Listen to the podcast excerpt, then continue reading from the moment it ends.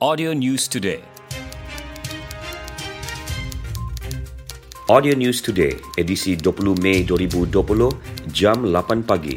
Enam kes positif COVID-19 direkodkan di Sabah setakat semalam menjadikan jumlah keseluruhan kes positif sebanyak 337 kes. Menteri Kesihatan dan Kesejahteraan Rakyat Sabah, Datuk Frankie Pun Ming Fung dalam statusnya di Facebook berkata, enam kes terbaru itu membabitkan empat kes di Kota Kinabalu, Tuaran dan Kinabatangan, masing-masing satu kes manakala jumlah pesakit yang sembuh seramai dua orang dengan bilangan kumulatif 302 orang setakat ini. Jumlah pesakit yang masih menerima rawatan pula seramai 30 orang dengan lima kes adalah pesakit yang dirawat semula. Lain-lain daerah tidak mencatat sebarang peningkatan kes dan angka kematian akibat COVID-19 di Sabah kekal 5 kes. Penerbangan membawa pulang pelajar Institusi Pengajian Tinggi IPT ke Sabah akan bersambung semula hari ini selepas ditangguhkan Isnin lalu. Menteri Pelajaran dan Inovasi Negeri Datuk Dr. Yusof Yaakob dalam kenyataan media berkata, empat penerbangan dari Kuala Lumpur dan Sarawak akan tiba hari ini membawa pulang 1027 pelajar. Ini akan diikuti empat lagi penerbangan pada Kamis melibatkan 906 pelajar. Penerbangan seterusnya dijadualkan pada 27 dan 28 Mei ini, manakala tarikh penerbangan berikutnya akan diberitahu kemudian.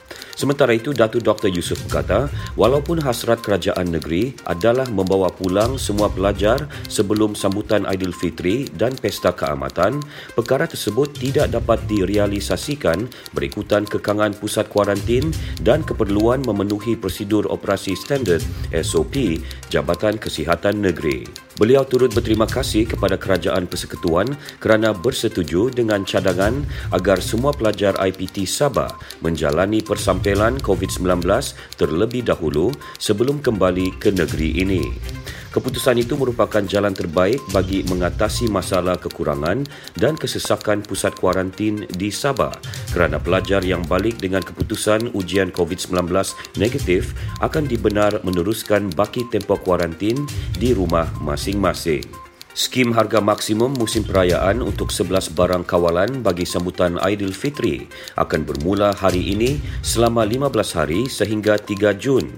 Menteri Perdagangan Dalam Negeri dan Hal Ehwal Pengguna, Datu Alexander Nanta Linggi berkata, untuk Pesta Keamatan dan Hari Gawai pula, masing-masing turut melibatkan 11 barang dan akan bermula pada 28 Mei sehingga 3 Jun. Antara barang yang ditetapkan harga maksimum bagi sambutan Aidilfitri ialah ayam hidup, ayam standard, telur ayam grade A, telur ayam grade B dan daging lembu tempatan. Bagi pesta kamatan pula, ayam hidup, ayam standard, telur ayam grade A, telur ayam grade B, daging kinzir, perut dan daging kinzir, daging dan lemak. Untuk hari gawai, ayam hidup, ayam standard, telur ayam grade A, telur ayam grade B dan daging kinzir, daging dan lemak.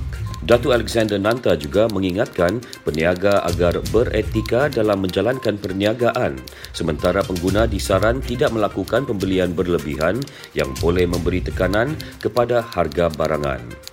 Sepanjang pelaksanaan skim ini, penguatkuasa kementerian akan digerakkan bagi memantau pasaran dan tindakan tegas akan diambil terhadap peniaga yang ingkar peraturan skim harga maksimum tersebut. Program biodiesel B20 sektor pengangkutan di Sabah dan Sarawak dilaksanakan pada tarikh baru berikutan pandemik COVID-19 dan pelaksanaan Perintah Kawalan Pergerakan PKP. Menteri Pengusaha Perladangan dan Komoditi Datuk Dr. Muhammad Khairuddin Aman Razali berkata, pelaksanaan program itu di Sarawak kini ditetapkan pada 1 September tahun ini berbanding jadual sebelum ini iaitu April, manakala di Sabah pada 1 Januari 2021 berbanding yang ditetapkan sebelum ini pada Ogos 2020. Tarikh pelaksanaan program itu di Semenanjung yang ditetapkan pada 15 Jun 2021 sebelum ini tidak berubah. Datu Dr. Muhammad Khairuddin berkata, demikian selepas mesyuarat bersama wakil daripada syarikat petroleum bagi membincangkan isu semasa dan pelan pelaksanaan program biodiesel B20 sektor pengangkutan di Putrajaya. Jelasnya pelaksanaan program berkenaan pada tarikh baharu terpaksa dibuat kerana pandemik COVID-19 dan pelaksanaan PKP memberi kekangan kepada projek menaik taraf 35 dipo adunan yang diperlukan bagi pembekalan adunan diesel B20. Kerajaan negeri memperuntukkan kira-kira 3.5 juta ringgit bagi kerja-kerja pembaikan masalah saluran paip pembentungan termasuk mendapan tanah yang berlaku di kilometer 7.5 Inanam. Menteri Pembangunan Infrastruktur Datu Peter Anthony berkata, kementeriannya telah mengerahkan jabatan bertanggungjawab untuk melakukan kerja-kerja membaiki kerosakan terbabit dalam kadar segera demi memastikan keselamatan pengguna jalan raya. Katanya, mendapan tanah itu berlaku susulan hujan lebat sejak tiga hari lepas. Tambahan pula dengan keadaan saluran paip pembentungan di kawasan berkenaan yang didapati sudah terlalu uzur dan rosak. Beliau berkata demikian kepada pemberita selepas meninjau kawasan mendapan tanah itu di Inanam. Datu Peter berkata kementeriannya akan menggunakan kaedah terkini bagi menyelesaikan masalah pembentungan di sepanjang 9 km di daerah itu termasuk menggantikan saluran paip baharu di kawasan terjejas. Kumpulan gajah yang dilaporkan menceroboh ladang peneroka di Felda Sahabat 2, Tungku Lahad Datu sejak seminggu lepas memusnahkan kira-kira 7,584 pokok kelapa sawit yang diusahakan peneroka di tanah rancangan itu. Pegawai Jabatan Hidupan Liar JHL Negeri di Lahad Datu, Sylvester Simon berkata, perkara itu dimaklumkan sendiri oleh pengurus ladang di kawasan itu dengan jumlah kerugian mencecah RM700,000. Jika tidak ditangani, kerosakan dijangka meningkat. Sehubungan itu, usaha mengusir gajah yang dilihat dalam 60 ekor itu perlu dilakukan supaya gajah tersebut keluar daripada ladang Felda. Terdapat tiga kumpulan gajah iaitu kumpulan pelita, cendrawasih serta tungku yang habitatnya di hutan rizab hidupan liar tabin berada di dalam ladang peneroka terbabit. Sylvester berkata demikian kepada pemberita di Lahad Datu.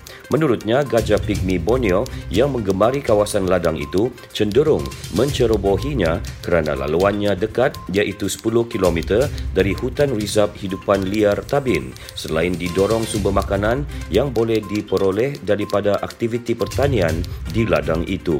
Sekian berita Audio News Today disampaikan Konstantin Palawan. Audio News Today diedarkan dengan kerjasama Sabah Info. Audio News Today diterbitkan oleh Ill Communications. Layari fb.com slash audio news today. Audio News Today.